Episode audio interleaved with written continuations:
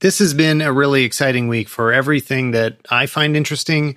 So hopefully that means it will be a very interesting week for you because we're into the same stuff, right? That's that's why you're here, I hope. So let's find out how much our interests overlap. First, I am in New York out of nowhere. This was a total surprise. I ended up coming here for a little workshop that Apple put together. Um, it was just no announcements or anything, like nothing really coming from Apple. It was more that they were connecting me and a few other content creators with developers and professional photographers and video shooters that have some tips for how to make amazing content on your phone. So I'm going to share the, the coolest stuff out of that that I learned. I have some great app recommendations. And then after that, we're going to be talking to the Brotographer, who's been doing some great tests on his YouTube account of the A7R3. This has huge implications for anybody thinking about picking this camera up, especially if you're moving from Canon, which I am. So I guess most of all, it has big implications for me. But we're just going to talk about this camera in general, because honestly, the Sony A7R3 is looking like it will be the camera of 2018. So stay tuned.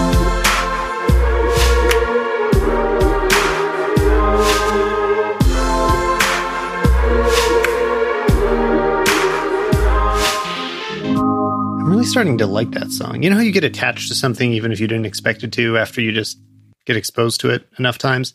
I remember reading about this study where people would be exposed to paintings, like kind of secretly. I think it was that they'd kind of plant them in magazines in the waiting room or something like that. So the test subjects would just have been aware of a painting without knowing it.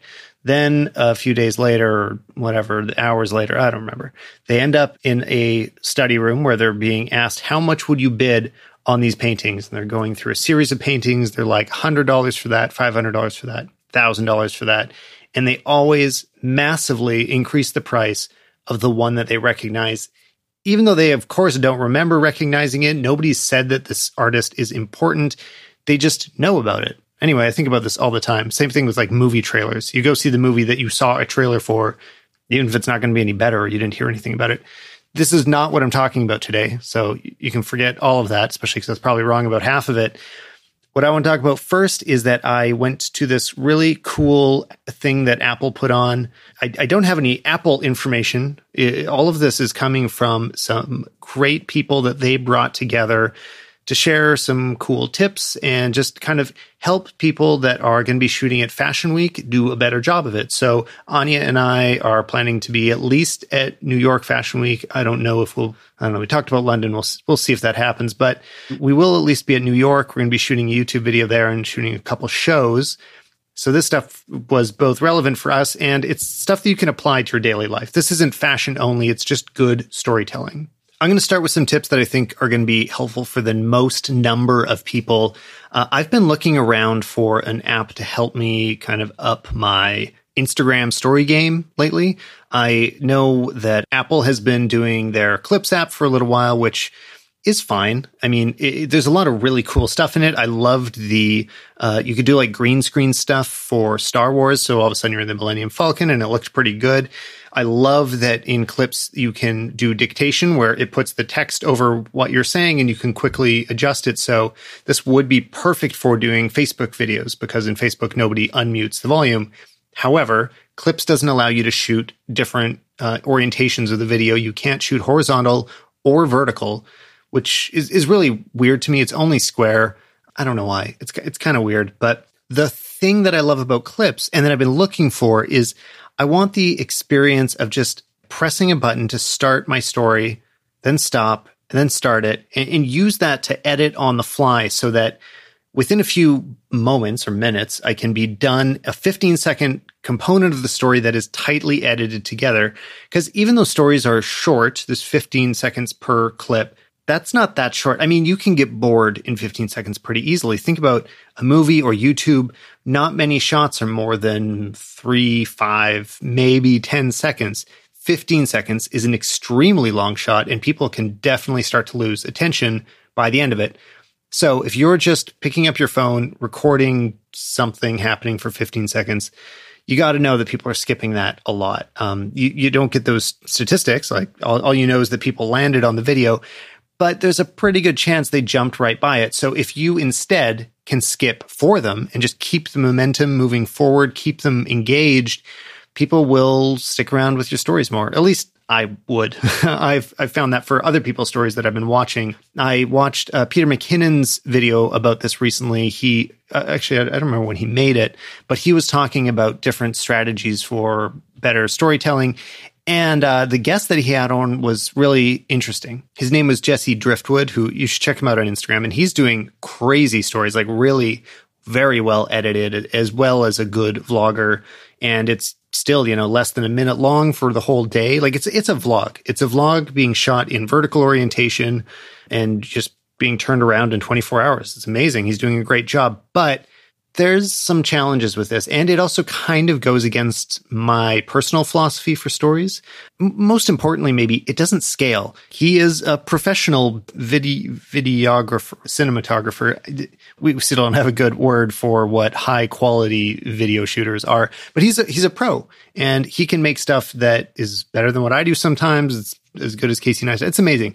Anyway, everybody isn't going to learn to edit like that. And most of all, everybody's not going to start spending that much time on their stories to shoot on a big camera, download all the footage, edit it, upload it. But I'd also argue for the amount of effort that he's putting in, if he's putting those out as vlogs on YouTube, he could reach a lot more people. And if he has a message to spread, it's going to last a lot longer if it doesn't disappear. So to me, the value of these quick stories that uh, come out right away as they're happening are that they're like they're telling a more raw kind of storytelling. They are more unfiltered, they are more directly connected to the moment. It's like live but less boring. You know, I I do live streams sometimes and honestly I find it hard to stay interesting for that long. But you know, just on the spot being live, it's really challenging because you just kind of stand there rambling on and you can't cut out anything boring. And like even these podcasts, this this isn't live. I edit this. I edit like most things that I do that go out there because I don't want to waste your time. You're you're going to spend so much time if you listen to this podcast. That's a big percentage of your day, you know. The people that I listen to their podcasts, they're consuming a lot of my time. And so I want them to have respect for that time because none of us have a lot of it even in a disposable format like Instagram stories or, of course, Snapchat stories, I'm just not Snapchatting anymore. You still need to do something that is tight and timely and good. And now I'm rambling and wasting your time. So let's get on to how to do stories right or the way that, that I think is right. So, like I say, good stories to me are almost live, like there isn't a huge delay, and they represent what you're doing right now, if possible. Sometimes you got to post stuff later because no internet or whatever. There's there's reasons sometimes that I will post things at a later date, and I I think it it totally can make sense. But optimally, you are reporting on what's happening now, and if somebody sends you a message, you can be like, oh yeah, I'm still at that place because you just saw it. Like that that is what makes stories most compelling to me. And I know I'm sorry I keep saying stories. I I wish Snapchat wouldn't die, but it's slowly going away, and it doesn't deserve to because they innovated a lot but I'm on Instagram stories. And I've got to say that I am 100% certain that Instagram stories are only going to get bigger and bigger. Like Instagram is becoming an everything app.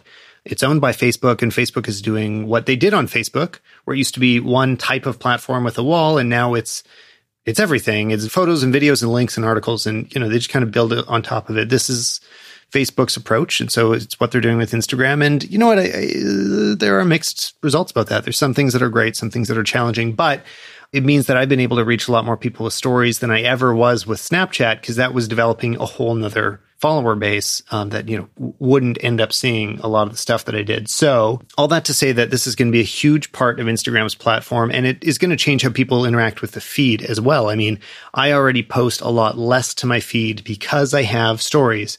So the more just kind of disposable stuff goes into stories, like pictures of food. I don't know. I'm not really going to post that in my feed. I don't really post in my stories usually either. But um, it's it's just the feed becomes more of a portfolio and the stories become more of a, a, blog, a vlog, a, just a quick storytelling method, which is what Instagram started out as. So in a way, it kind of also gets me back to the roots of Instagram. So the way that I can now create these stories, the tip that I got from this event in New York is an app I have been searching for without knowing it, and it is called Spark Camera.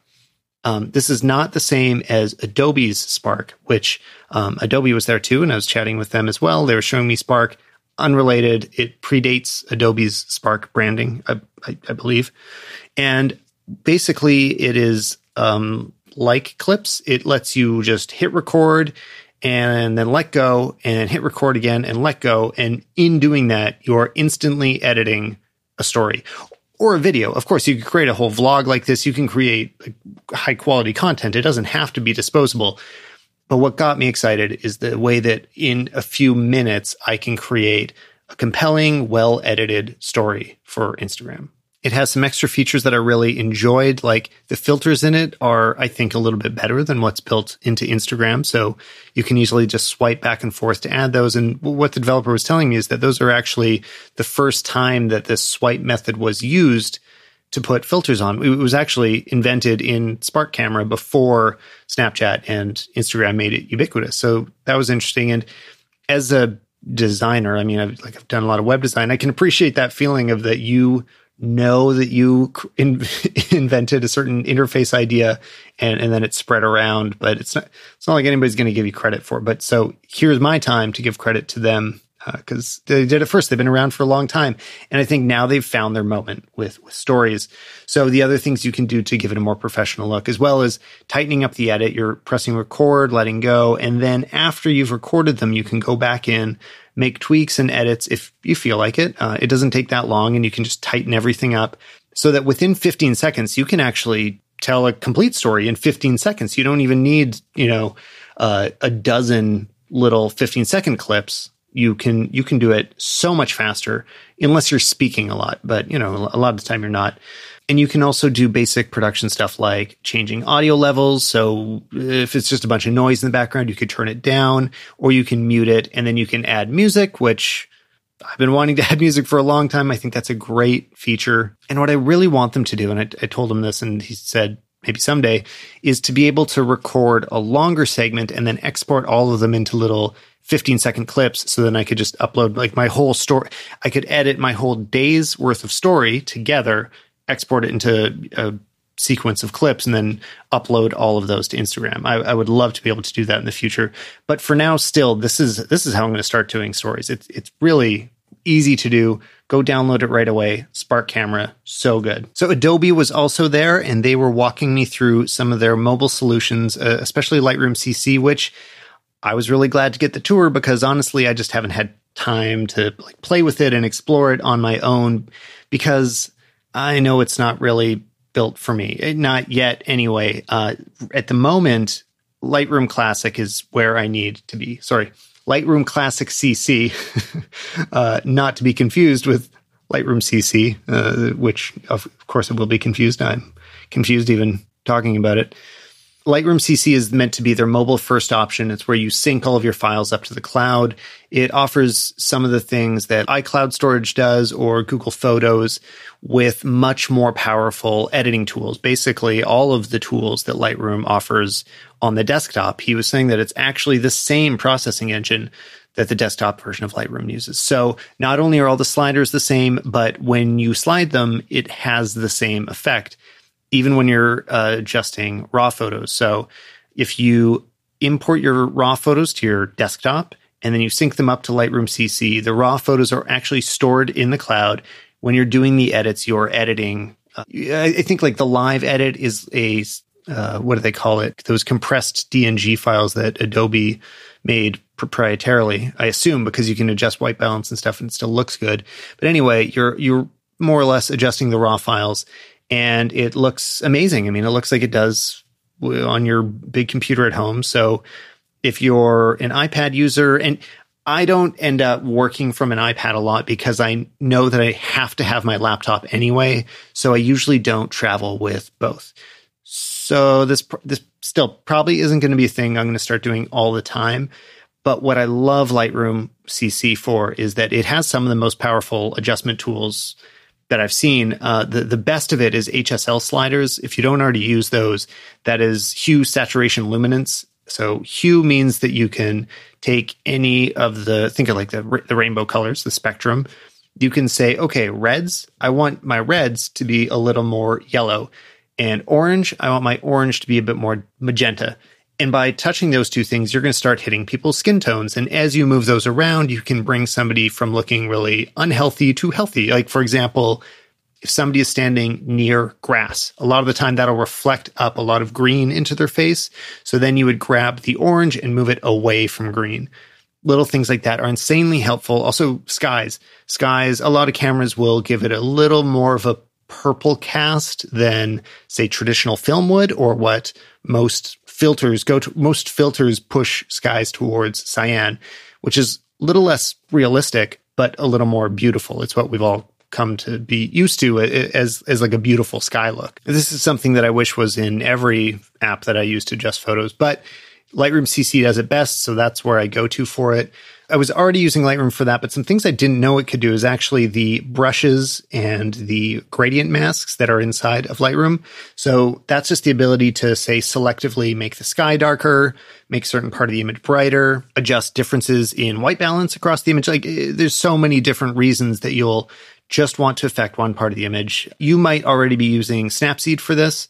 There are certain things about Snapseed that will still work a little better, especially because there is no auto mask in Lightroom CC yet.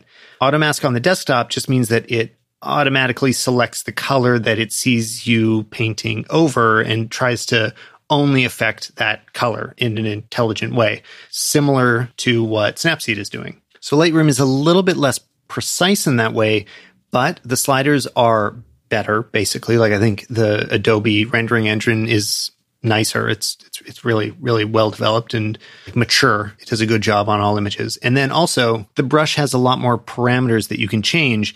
In Snapseed, I think you can only adjust what is it, brightness, contrast, saturation, and structure. That's not enough. Uh, you can't do white balance, for example. You can't manipulate much about the colors or like highlights and shadows and all that. You can do a lot more with it in Lightroom. So it's a much more powerful in, in every way other than precision. It is much more powerful to do your masking in Lightroom CC. And the people that Lightroom CC is, is right for, I was saying it's not right for me. And that's because of my volume of, of shooting raw photos. It's really a limitation of the internet more than anything. Like I couldn't get all my photos uploaded before I need to be finished with them. An average shoot will fill 128 gigs of space, and to upload that will take a day on a good internet connection, which I don't always have. It's just not even an option. I need to keep my files stored locally. That's what Lightroom Classic CC is for.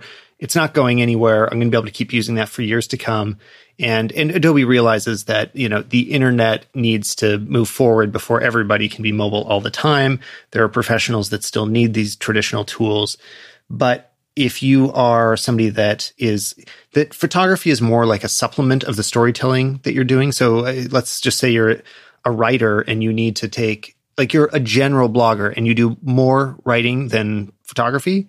Perfect for that because you can manage a reasonable amount of photos as long as you're not shooting that much, but have extremely powerful editing tools and catalog sorting tools. And then you have access to it both on your computer and on your phone and on your iPad it would also just be great for like casual users, like, you know, semi pro hobbyists that just kind of want to up their game a little bit. You want to shoot in RAW, but you're not shooting really high volume because it works well with RAW. It does an amazing job. You just can't upload RAW fast enough. So it's not the app's fault. It's, it's really the internet's fault. Most of the Adobe apps are free-ish to get started with to start playing around with them. But uh, Lightroom CC doesn't become really powerful until you pay for it a bit, and uh, I, I, believe that starts at nine ninety nine. I don't know if that's the very. I think it is. Go Google Lightroom CC and find out the cheapest that you can possibly get it for. One key feature that it was missing, and I'm sure it's coming in the future, but it doesn't have the ability that the desktop does of saving presets those are just like little metadata files, right? It's just a bunch of text that say, all of the sliders should be in exactly these positions. So that's what Mastin Labs is, which Mastin Labs makes Filmborn that I mentioned on YouTube recently, or that's what VSCO is. That's what uh, most people selling their presets. That's that's all it really is is a bunch of commands saying sliders go here.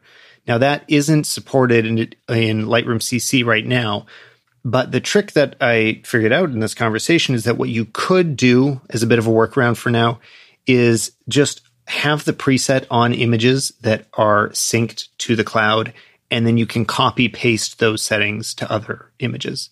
So I haven't done this yet, so I'm not going to like walk you through it all. I'll work on developing this concept, see it's, if it's useful, but give it a try. Honestly, Lightroom CC is a really powerful tool. It's also the way that I like shooting RAW on my iPhone the most, which I don't usually find the need to. Uh, and I'm going to talk about that for one second because a bunch of people mentioned it on YouTube. Shooting RAW on a phone isn't that important because the best processing is usually done by the manufacturer, especially with smartphones. Like with the Google Pixel 2, the reason it looks so good is because Google did all this extra work on processing the JPEG. And the reason iPhone photos look so good is because there's tons of intelligence in the background taking that tiny little sensor and making it look way better than you can imagine. I mean, you can see this in the non HDR high dynamic range situations where the background is blowing out, but just barely, and you don't want to turn on HDR. If you just touch the overexposed area, you can see that it'll kind of snap to uh, trying to bring it back without applying HDR. There are just sort of intelligent live processing things that these cameras are doing that I haven't even seen any documentation about. Like, I don't think anybody talks about how it's happening. I don't know how it's happening, but it does an awesome job. So, if you're shooting with your iPhone, I don't think you need to shoot raw to get the best out of it. The main thing it'd be useful for is fixing photos, like if you need to recover b- bad white balance. But honestly, I like using the in camera app. I like that I can just launch it from the home screen just by pressing the camera button. Next, I want to talk about video a bit and speaking of, you know, using the built-in camera again, I still usually do. I haven't used this next app a lot, but I've been aware of it for a while. It's called Filmic Pro, and it's what all professional videographers that I've talked to about iPhone shooting, they all use it. Like this is the app to get. It's relatively expensive for an iPhone app, but it's not expensive. Look, like if you're buying professional applications, $20, $30, whatever this is, that's not actually expensive. That is a very good price for a tool for pros. So go ahead. Don't feel bad about buying it. It's very worth it if you care about your videos a lot. And it basically just gives you all the manual controls that you would expect out of a real camera. Like it really takes the uh, some of the you know some of the super simple ease of use stuff that Apple offers you and just gives you some of the extra tools that you need to do professional stuff. But it, it is still pretty straightforward to use. Like you, you don't need to learn a lot to benefit from it. Some of the stuff right away is like you can set your audio levels just by sliding stuff back and forward. You can manually set your exposure. So even an example for that I was thinking about is we're looking at some 24 frames per second footage. And a, a downside of shooting that on an iPhone is that your shutter speed is still too fast. So it, it looks choppy. It, it doesn't look as good as it would on a big camera. And it's, you know, it's not Apple's fault. It's just that the aperture on a phone is fixed. So it's always at, what is it at? 2.4 on the telephoto and I think 1.8 on the, on the wide. But on phones, those things don't change. The aperture stays the same and all you can change is the shutter speed and the ISO. So when you're outside in really bright lighting situations and the ISO is already as low as it can go, it needs to turn up the shutter speed to expose it correctly. So what you should be doing for 24 frames per second is shooting at about 150th of a second. If you can't do that, it's going to start going up to, it's probably shooting at like a 1 1000th, 1 4000th of a second. And you get that stuttery motion that is, is not ideal. Again, this is not a, a defect in the camera. This is just how cameras work. So the way you would control that is to put a neutral density filter in front of the lens that just reduces the amount of light coming in. If you're using Filmic Pro, you might add an external lens. Like this is the app that people are using when they have a rigged out iPhone, if you know what I mean. Like there's a cage around it and an extra lens attached and a mic on top and a light on the side. When people are using all that stuff, often Filmic Pro is the app running on the phone because then you can control all that stuff you would put an ND filter over that. Eh, sorry, ND is neutral density over that external lens, or you, you could even just like cut a little piece of it out because it comes in gels like pieces of plastic. You just cut out and stick it on the lens, and you'd get the same effect. And you would do that until the shutter speed reduced to a fiftieth of a second.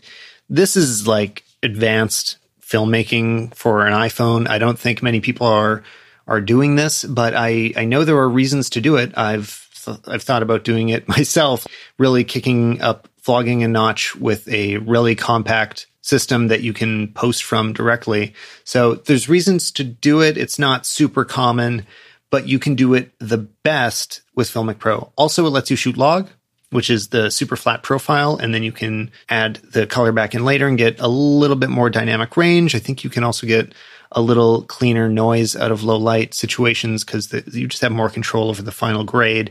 Um, but yeah, definitely worth looking at. Oh, and there's an extra app, like a, a side app that is developed by Filmic Pro as well. And it's just a remote app so that you can log into another iPhone. Like you got two iPhones, or better yet, you have one iPhone and an iPad. The iPad starts becoming a monitor and a control device for the iPhone. If you're recording yourself and you want to see what's going on and control everything, you can do it with the two devices awesome professional tools. I want to dig deeper into it in the future. And of course, I'll just be digging more into how to create content from your phone. Like phones are awesome. you can do so much. It's it's really exciting to me when I find out about new ways that you can do something unbelievable on this little device you already own that's in your pocket and can do more than all of the gear I had access to in college. It still blows my mind. Okay, speaking of gear, let's talk about my possibly new favorite camera.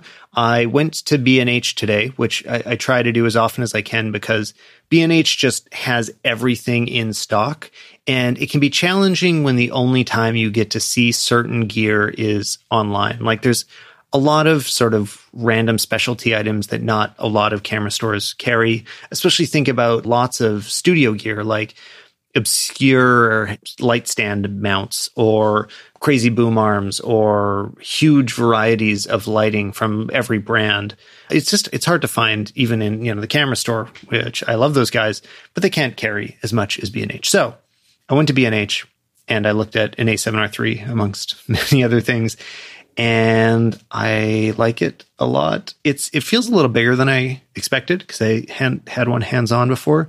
It starts getting closer to a DSLR, but that's fine. Um, it's for all the right reasons. It is a higher performing camera. It's more of a real professional tool and it shoots crazy fast. I didn't realize how fast, like I, I was just kind of ignoring that spec because it's not important to me. But when I turned the drive mode up to high plus, it's 10 frames a second and it's just bang, bang, bang, bang, bang. It goes so fast. It was, it was crazy. So I was impressed holding it in person, but I have some questions about this camera that were starting to get answered by some YouTube videos that I came across online.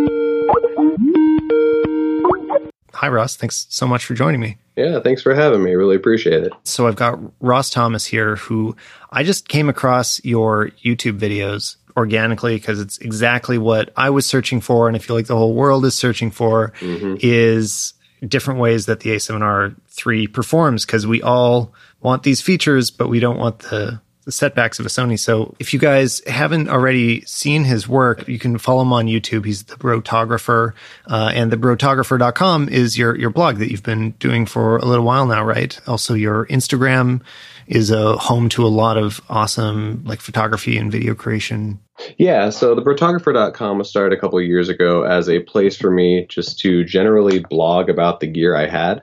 At the time, I was 100% Canon and relatively new to the photography world. I had uh, owned my own t shirt company at the time and uh, really wanted to get into product photography and uh, branding as a whole. So picked up the camera and kind of went that route with it and uh, just, just thought the brotographer.com could be a fun place to uh, write reviews of the gear I had and build up a little social media presence and uh, see where it went. Uh, so I also started the Instagram page at the time and really figured out that people enjoy talking about gear. Oh yeah, just as much as I do, if not more than the uh, actual photos themselves. Yeah, it's, so. it's, funny how that is, isn't it? Um, and I, I, think you actually are a good representative of. Uh, sort of like a normal content creator story, like more so than me. I mean, I talk about so much about gear and stuff, but you come from a background of like working on your own product. So this is what I think most people searching for like content creation tips are doing it from the perspective of that they have a product or service that they want to promote. They want to get the word out there about it. So how do you use social media to do that? And that's that's kind of how you got into this. It sounds like. Yeah, absolutely. My wife and I are uh, fitness studio owners of a, a medium sized, about 200 member fitness studio. And so I am 100% on board for the uh, branding content creation of that company. And uh, that's really where my background lies. And I don't claim to be an expert on it, but I, I find it fascinating how to use gear, media, social media, and the internet as a whole to uh, further the business that you're in. Um, well, let's get to the gear, especially because absolutely, it's this question that I'm surprised wasn't at the forefront of Sony's PR reach out about this. I'm very surprised by that as well. Yeah, it's how does adapted glass work on this camera? And I think this even was something going back to the earlier generations of the A7R2 and even one that Sony didn't really talk about it that much. All of the attention that you can adapt other lenses and get pretty full functionality out of them. That was kind of an organic thing. I mean, Metabones is a company built on that, right? Had, had anybody heard of Metabones before the A7 series of Sony's? Like, it, it feels like they entirely exist to adapt these Sony cameras. And uh, now we're all doing it uh, because we were at this stage where all of a sudden Canon became the default glass for kind of mainstream shooters, you know, non high end commercial shooters. Mm-hmm. We all bought EF lenses, but then Canon fell behind in, in their camera technology. So, w- what were you shooting before? You came from Canon. I came from Canon. Uh, I was a classic T3i user uh, with with my first camera. So started in the Rebel series and then immediately bumped up to the 5D Mark III. Wanted a second body at the time and was doing doing some branding work. And I thought that 50 megapixel 5DS would be my jam. And uh, turns out there were some really great things about that camera. But after doing a ton of research, I uh, wanted to take the dive into Sony. So that's when I made the split, not 100%, started living 50 50 in the uh, Sony mirrorless E mount world. Bought a uh, an A6300 and absolutely loved it. So I also purchased a used A7R2. And uh, ever since then, I've been living uh, half and half. Sold my 5DS, sold the 5D Mark III. So now I work with a Canon 1DX Mark II and the good old Sony A7R3. Yeah, and that's very similar to the boat that I'm in with the uh, 5D Mark IV as my Canon and still my primary stills camera. Mm-hmm. I can't trust the A7R2 for stills. It is way too slow. Battery life doesn't exist. It crashes more often. It it just has so many problems. Like it's funny because Sony is amazing at packing the specs into this, but uh, some commentary I've heard from some uh, higher end news shooters is that maybe Sony is almost pricing some of this stuff a little too low. Right. They're making professional feature sets without necessarily all of the pro performance or like the durability, the robustness that professionals come to expect in really high end gear. And that's specifically like thinking about the FS7 as well. I think it's kind of in a similar boat. Produces insanely good images, but isn't quite as robust as say the the twenty thirty thousand dollar cameras that it was replacing. Sure, and that's that's definitely the boat that I'm in as well. With that A7R2, I wrote an article a while back on why I sold the 5DS and switched to the A7R2. And uh, at the time, the 5DS was extremely slow to use, and I was willing to set aside the uh, the build quality of that camera, the robustness of it all, to get to a camera which probably wasn't a lot quicker in its functionality, but the fact that it was using that EVF meant I never had to check exposure. I actually shot a lot quicker with that A7R2, but when I really, really wanted responsiveness, I had to go back to the Canon. If I mm-hmm. went out to a mud run and shot my wife and it was raining or if it was dusty, I could really rely on the robustness of that camera and get that uh, the autofocus performance, and it's just such a quick camera to use. So, uh, so that's yeah, it's definitely in the same boat. You know, it's funny. I stick by the fact that the Canon is more robust, but I actually my 5D Mark IV has started to break in a way that my Sony oh, hasn't. Oh, really? Yeah, the front finger dial, like uh, your um, pointer finger, mm-hmm. is I wouldn't call it non-responsive. It's that sometimes when you go right, it'll do left. It just is confused about left and right. Um, uh, interesting. It's, it's a huge the problem. Classic MacBook Pro debate whether or not you swipe up or down to scroll. Right. Yeah. Exactly. Except it's doing both at the same time. So, uh, you know, awesome. I, I, have the Canon professional services, and they've they've always been great. The repairs are are awesome. Uh, this isn't a common problem. When I search for it, I, I think I just it happened to me. Right. So, uh, yeah, I don't know if I can widely blame Canon for it, but in my situation, my A7R2 is currently outlasting my 5D Mark IV. So that's very interesting. Yeah. But now A7R3, I mean, let's talk for two seconds about why this is so exciting. On my YouTube, I, I, covered it pretty extensively, I think.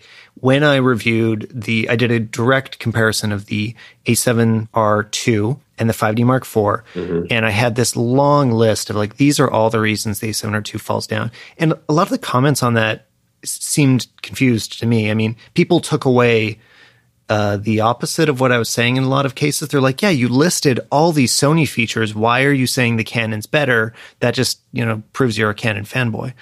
and it is kind of harder to explain. Like, look, the list of features is not what the camera is. A camera is not a set of numbers. It's sure. design and performance and like it has to follow through in the physical world. And Canon's physical reality of its camera follows through in ways that the Sony doesn't. Absolutely. And a lot of those differences are subtle, like having a proper what do you call it focus joystick joystick on the back mm-hmm. having a battery that actually lasts having responsive controls and having quick response after you take the images these things like really really really matter especially on a job have you found that to be different so far? Right out of the box, uh, that was number one, two, and three for me with the A7R3. Um, you you really notice the difference in the body, and you mentioned that you had uh, many frustrations with the A7R2 in that regard. Without that joystick in the back, the buttons almost seemed flush with the back of the camera, mm-hmm. and like you you mentioned, didn't have that robustness. But right off the bat, the buttons were much better the wheel on the back is much better to click. It's harder, kind of like those uh, the Canon scroll wheel on the back of all their their cameras. It's not tough to move, but you definitely feel it click, and that was something that I uh, I really enjoyed. I really enjoy the, the joystick as well. I still enjoy the Canon joystick just a little bit better than the A7R3 most of all, it just that there is one at all. Like, yeah. it was a huge problem. Like, if I, because I, I, shoot with my wife kind of often, she uses Canon all the time. And if I ever handed her the Sony, she'd just be like, "How do I change the focus point?" Sure. We always are shooting with a selected focus point. I never do just full, or not never. I rarely do full wide focus points where the camera can just select it on its own because it mm-hmm. can create all sorts of problems. I at least have zones.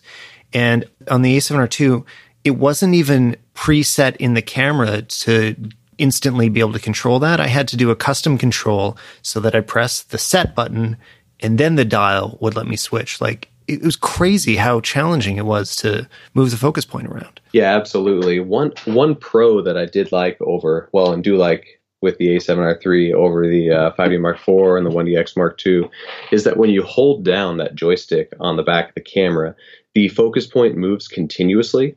If you hold it mm-hmm. up, it'll move all the way up to the top of the frame, to the left and to the right, and so on. With the Canon bodies, while I like the joystick a little bit better, I still have to click one at a time. If I'm if I'm not mistaken, uh, I haven't found any settings to be able yeah, to. That, that sounds right. Yeah. yeah so so I, I do enjoy that, and you know what? With 493 phase detect autofocus points you better you better be able to scroll continuously yeah, yeah, for sure well and, and i find that because it's doing phase detect and, and less of the uh, wait, what do you call them on the on the canons, right? Like the, there's more single points. Um, mm. It also does better grouping. Like I'm more likely to use zone systems on the Sony. Yeah, because they, they just work really well. They make so much more sense, and because the focus is getting good. So tell me, how does the face, especially the face detection autofocus, work now compared to the Canon? I would say if you're a portrait shooter, it, it's hands down the better camera to get. If wow. you're using if you're using native glass and uh, you are not taking a wild environmental portrait in the middle of Yosemite where your where your subject is you know a tenth the size of the frame, it's going to pick up on the eye. Uh, it's it's astonishing how much better the eye and face autofocus is on the A7R3 compared to the A7R2, which was still fantastic. So the fact that you can move that eye autofocus in most of the frame as well, uh, it really makes shooting as a portrait shooter, I think it's a no brainer to move over to Sony if you have the budget and if that's something that you can do. But I find myself going back to the 1DX Mark II and uh, still using focus and recompose because that very outer focus point on the 1DX Mark II is not a cross type mm-hmm. focus point. So I still can't get out there with a ton of reliability. But the fact that it's uh, on sensor uh, autofocus on the A7R3 means that I can put that subject all the way out to the side of the frame. And uh, it's the exact same with adapted glass. So I, I, think it's fantastic. What about when you're doing video? Uh, so using the dual pixel autofocus on the Canon versus the. Sure. Without a doubt, the Canon is better. Okay. Uh, yeah, I think the dual pixel autofocus is hands down the best video autofocus on the market. Now, don't get me wrong, the A7R3 is really good, but the fact that I can choose to put a box or even have it do face detect, you're talking a, a sprinter running directly at you, wide open at, at 1.4 or 1.8 and it's going to keep up. And uh, even with native glass on the A7R3, that's probably not going to be the case 100% of the time. It's still fantastic, but that Canon dual pixel autofocus is an absolute godsend if you're a video shooter. It's impressive. I, w- I was just trying them side by side at B&H today. I had the C200 there, uh, and then I went upstairs and tried the Sony and, and got to sort of experience them both in the same moment. And there is something I haven't studied them enough to uh, know what the difference is that I'm seeing. Like I can't quite describe it, but it feels a lot better, even in small environments. Like not not even with the extreme situations you're talking about, but in subtle ways. Like there's a smoothness to the Canon that I really appreciate, and I also think that their touchscreens seem to still be ahead of Sony's as well, just more responsive and more tactile. Yeah, they absolutely are. Rack focusing, uh, using autofocus with with Canon cameras is it's a no brainer. One feature that I actually recently discovered on my 1DX Mark II, I don't know why I hadn't hadn't noticed before. If you have it on uh, face detect in dual pixel autofocus when you're recording video, and there's several faces in the frame, you can actually click the joystick left or right, and it'll rack focus to the next person's face. Oh. It's a really it's a really cool feature. I don't Smart. know if it has it on the 5D Mark IV. Cool. No, I, I haven't tried it, so I, I, I, should I should find out. I actually, shoot very little with my 5D Mark IV because I just prefer the video out of the. That's why I have the Sony is is all for video, right. and also just a split. Like I want a camera that is for each. I've tried doing shoots where I'm using one body to shoot both stills and video, and it is not a good idea. it, it, causes sure. a lot of problems. So um, absolutely.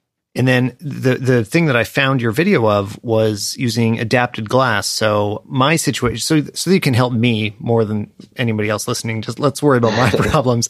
I have a Sigma 50 millimeter 1.4 that I, I definitely want to be able to use, and then I have kind of everything else is um, pure Canon. So like I have all the zoom lenses, a couple prime lenses. Um, but I do love that Sigma 50 a lot. Like I, I much prefer it over Canon's 50. It is a preferred lens. So I want that to work. I want my Canon zooms to work.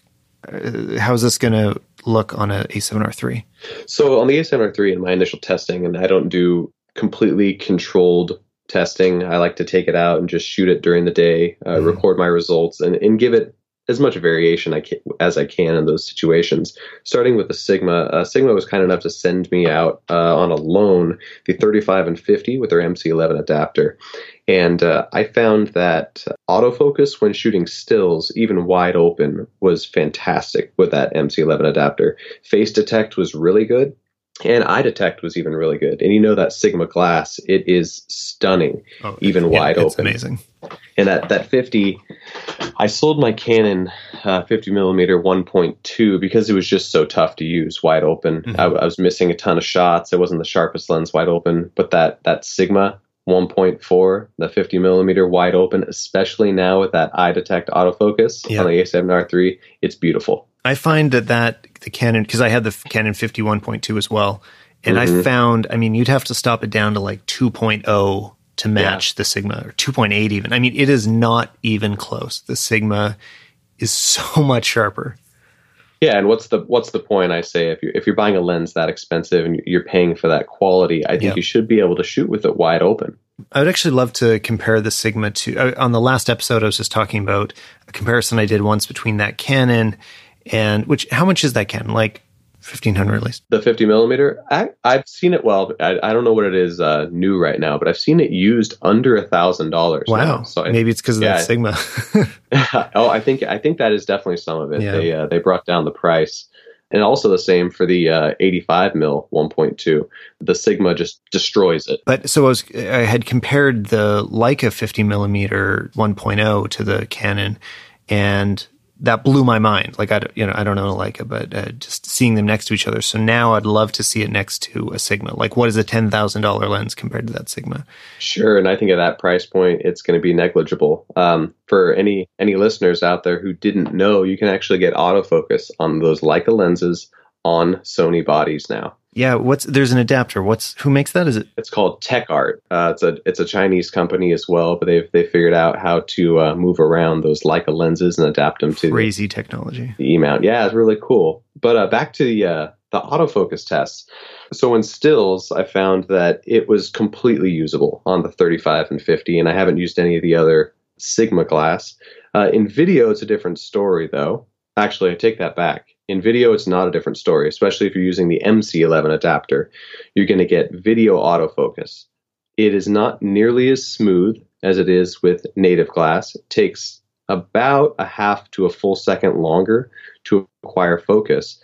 But uh, if your subject is relatively close to the center of the frame, especially if you're shooting wide open, so there's a really shallow depth of field and you can separate your subject from whatever it is that you're shooting, uh, it was it was quite usable. I even handheld it, and uh, it, it, seemed quite usable and it didn't really miss. As long as I pointed uh, relatively straight towards what I wanted to be in focus, it, uh, it did quite well. And uh, that is not the case when using the Metabones adapter with that same Sigma glass. All right, which uh, that's too bad for me here because I have the Metabones. But it, it does sound promising. I mean, it, what it seems like to me is that if you were to, let's say, transition fully from Canon to Sony, not that I am, but if, if I were to, that it would kind of be a stopgap. Like I could use it for a while, and at some point on my list of items to purchase, I'll probably get, you know, maybe that Sony 55 uh, 1.8 or something, or right. or you know when Sigma does something. like I, I would find a solution because I it would work all right, but I'd want something better. That's what right. it sounds like. And word on the street has it. Uh, I don't know if you've been frequenting the rumor boards at all, or not lately. That uh, Sigma may be releasing their first full frame lenses for email mount within the next two months. That's well, then that would that would change a lot of things. yeah, these are these are the rumors. So there was a uh, Chinese website that released an interview with somebody from Sigma. I believe it was yesterday or the day before, and uh, they were asking about I forget what trade show's coming up in a couple months, and they everyone assumes that the 35 art will be the first uh, Sigma art series for for Sony's that are released because it, it, was with their original art series. And uh, I guess the source said not only the 35 but other lenses as well. Wow.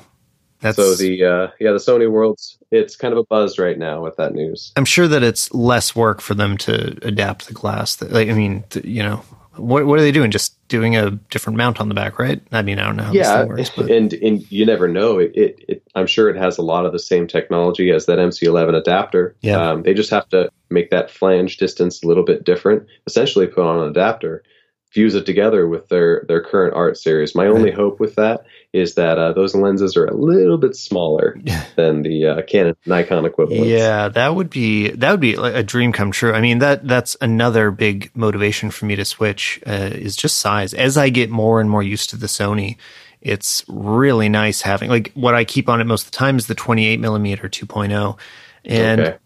it is so small. It's the size of the Canon nifty 50 right? Like the, the cheap 50 millimeter basically the same size um, mm-hmm. but much better performance and a higher end lens. Like I, I feel like the small sony glass can compete with some of the bigger canon glass so.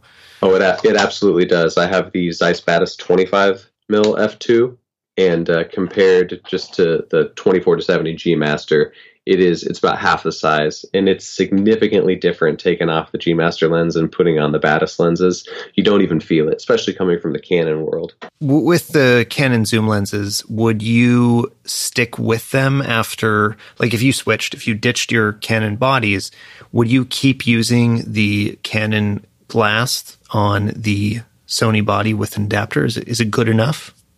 Now, to, I think it depends what you're doing with it. If you're a portrait shooter and your subject is relatively still, um, they're not going to be moving towards you and away from you at a high rate of speed.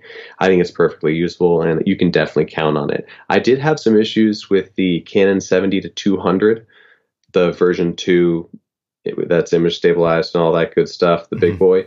When it was when it started focused behind the subject, it had a lot harder time getting back to the subject as it did when it was uh, close focused, you focus to the subject. So if you're in a just a non-fast paced environment, I think it's perfectly usable. I don't have the 24 to 70, and that's one of the biggest requests that I get on my YouTube channel right. is to uh, test out that lens. But I did recently have the chance yesterday, in fact, to test out the 24 to 70 Tamron. And if that lens is any indication, if the Canon 24 to 70 will focus well, uh, I think it's going to be good news. Well, and based on the even the A7R2 with Metabones, the biggest issues were as the zoom range got further.